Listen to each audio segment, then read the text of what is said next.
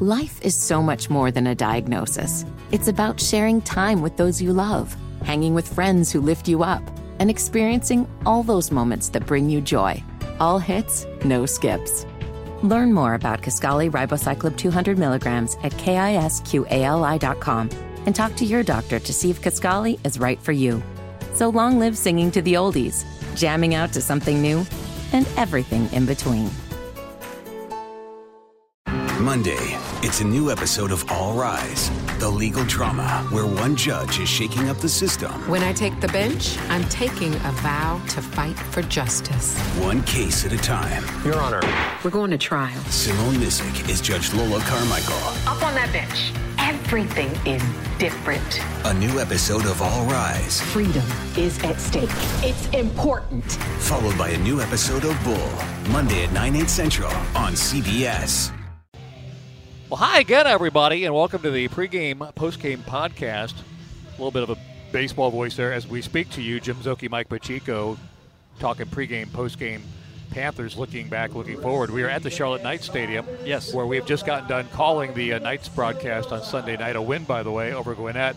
And there is wrestling going on out there. Isn't in, it uh, wrestling? left field. Wrestling is going Yeah. on. And they got the music going back there, so we just uh, stayed in the booth. Figures it'd be a good time with a short travel week. Got to Yes. go to Pittsburgh Wednesday, Right. playing the Steelers on Thursday. Final roster cuts are there. But Mike, uh, talking Panthers to start as we always do. Three and zero in the preseason, beat the New England Patriots as we mentioned in last week's podcast. Your childhood team, so I know you shed a small tear, but mostly mostly excited uh, that the Panthers, your adult team. And your paying job uh, did well, and uh, the team continues to look good in the preseason. Well, there were a lot of good things that came out of that game, and I thought you saw the the intermediate short passing game from Cam Newton. He was able to scramble, and instead of maybe in past years looking down the field, he was looking for the open guy, which is really by design in the Norv Turner offense. I think that was exciting.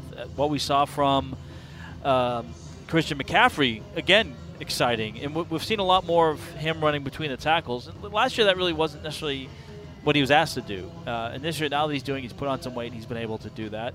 Defensively, Shaq Thompson, I thought had maybe one of the better games we've seen from him. Um, get it preseason, get it. Uh, and then, and I said this on the postgame show uh, with Marty Herney. We've come to expect so many great plays, and the the level of play from Luke Kuechly is always set so high, and yet he still has games where you sit there and you see you say, man, like this guy just he's he's amazing me now, even though I, I shouldn't be amazed because he does this all the time. But he had some some really great plays in that uh, preseason. And game. not only how he plays, but just the uh, Are you a current 1400 club? and not only just the the way he plays, but the chess match, the way he gets everybody else lined up, the way he's counteracting what Brady was doing at the line of scrimmage, getting the Panthers set up defensively out there. In addition to how well he plays a game of football, I mean, he is the quarterback of the defense, and it's just it's fun watching him align everybody and alerting everybody to what's coming from the other team. Nobody does more film study. Nobody outworks Right. him in terms of just the cerebral during the week, getting ready, and that was for a preseason game. Yeah, and it was fun. Uh, you know, after the game, the exchange with uh, with Tom Brady. And the interesting thing about Tom Brady, I will say this: um, you see him on TV, and a lot of times when you see people in real life, you say, "Man, you're not as tall as I thought you would be." And I remember uh, five, six years ago, Jim, uh, you're Jim Szoke, but I was with Bob Socci. Uh, the radio voice of the Patriots. Uh, I think it was Bob's first year, and uh, they were staying up at university. And so I went to meet Bob for lunch, and I had a friend of mine who was who came in from Boston, and so he was just excited to have lunch with Bob Socci. Um, and we get on the elevator at the University Hilton, and for some reason, oh, I know we were going down because we were going over to the shops at University Place, and so we go downstairs, and that's I guess where the meeting rooms are. So the elevator opens up, and here comes Tom Brady walking in, and I swear, I, I'm not kidding, Jim. It was one of the things where I just kind of like looked up. And I was like looking as I was looking up, I kept going up until like my neck was all the way back. He's 6'4", I yeah, think, he's like six four, six Yeah. five. But he just you know, and he's really like, "Hey guys, how's it going?" And it was like, "Hey man, what's up?" Trying to be cool, you know, like, "Hey yo, yeah, what's up, dog?" You know? Yeah, just best quarterback ever played a game. That guy. So uh, the Panthers, like all the teams, will have to cut their rosters after Yes. this Pittsburgh game from 90 to 53, and that's uh, in one hand it, it's tough, but on the other hand, it's a good problem to have because there's going to be some good football players that are released. One of the interesting ones will be to see if they're going to keep Damiere Byrd because I, I think Curtis Samuel's a lock. He's been Right. very good the last two weeks. That would mean keeping six receivers, and yes, he multitasks on special teams. But a lot of times you don't see teams keep six wide receivers. he'd be too good to let go of though, just to pick one there. So it'll be interesting to see what they do. Well, and Damiere Byrd has has done you know, such a nice job. You know, he, he, did well last year until he got hurt, and then here in the preseason, he's been able to make plays. You know, I, I think you hit the nail on the head though. What, what really helps him is the opportunity to play on special teams. So if he can be one of those special team anchors, you know, you can maybe slide a spot there. But you know, how deep are they going to go at, at, linebacker? You know, how deep are they going to go on the defensive end position? Will they keep three quarterbacks? Will they keep three quarterbacks? I mean, I tell you what, what's the the position I'm going to be watching for on Thursday night is going to be between Heinicke and Gilbert. Like, who's going to be that number two quarterback? Because both of them have done nice things at different times, mm-hmm. and that's going to be a real tough decision. Now, I think uh, you may be able to correct me on this. I think Gilbert would still be eligible to go on the practice squad.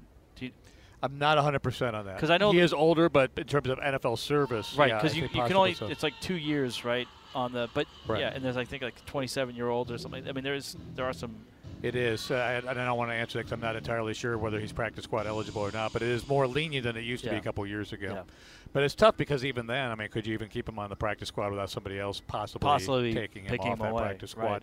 And then I think, you know, you've got to look at all the injuries on offensive line. If you're not sold or 100% sure on certain guys or somebody's dinged up a little bit, right. you may have a guy who's kind of hobbled, but he's active. Right. You may have to keep extra linemen. We'll see moving forward on Jeremy Sirles now with that hamstring injury, how long that may linger for. Yeah, we'll keep an eye on that. And I tell you what's interesting. We talked about this last week from the park bench.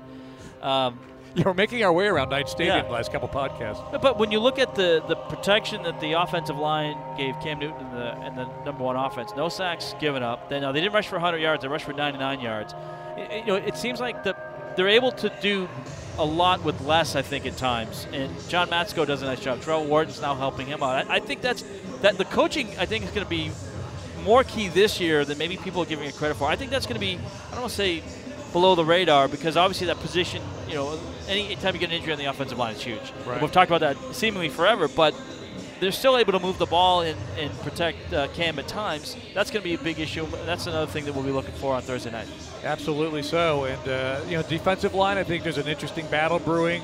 And again, we're talking about you probably keep five defensive ends, but you can't keep, I don't think, both Brian Cox Jr. Right. and Daeshon Hall, right. Uh, former draft pick.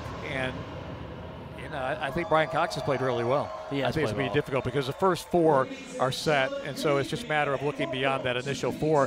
Who's your fifth one? I mean, again, you can keep 53, but you can't keep at every position six deep at every position. There's no way. Well, the last thing that we're going to be looking for on Thursday night, it's nothing that we have any control over, and that is you just want to come out of that last game injury free. Now, we're probably not going to see any of the starters no. on either side. Especially based on this preseason. Right. And I, you know, I think, remember coming into the game, on Friday against the Patriots, you know, there was talk about maybe that first team coming back out to start the second half. And I think because of how well they played out, the one negative was, and it seems like sometimes this happens early in the year with the Panthers, is they uh, they get field goal heavy and not touchdown heavy early on. Right. And and I think so. I think that was the, the only negative coming out of Thursday or Friday night. But uh, I think make sure everybody comes out healthy. That's going to be the number one key. Absolutely so. And again, as you said, there, there's no way they're putting starters out there. It's evaluating 90 down to 53, the back half of the roster. Even Cam Newton take that spill. Uh, you yeah. know, sometimes guys just can't help themselves. They get yeah. fired up. They're out there playing football, and they lose themselves for a play.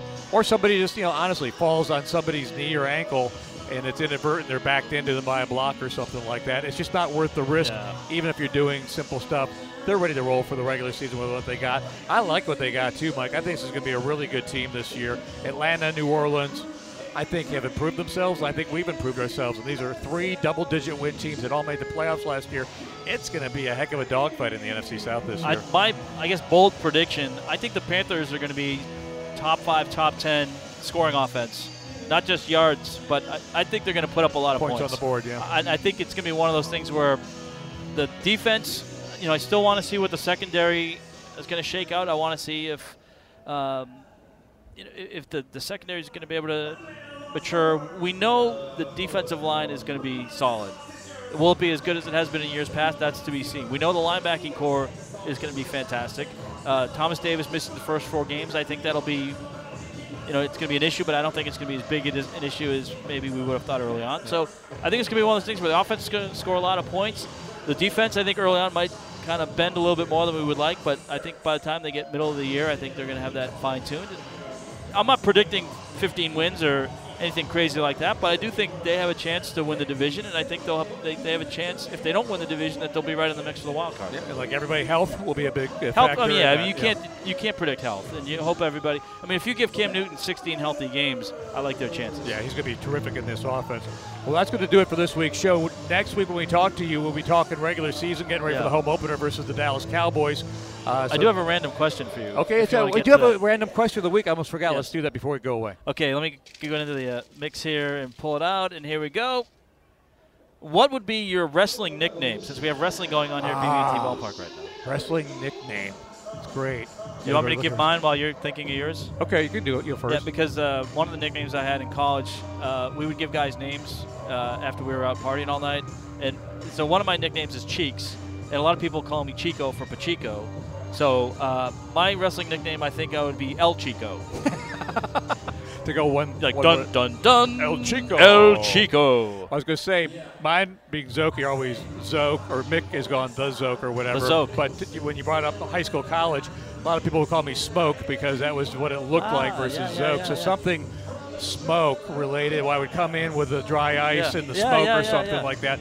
I, you know, I hate to steal it from NASCAR though, of Yes, course, but right. uh, still, Uh, I like he it. retired too, as am I. I like it. I like it. Next, well, next week we'll have dry ice as we complete the pregame, postgame podcast. Yeah, this is our outgoing music here.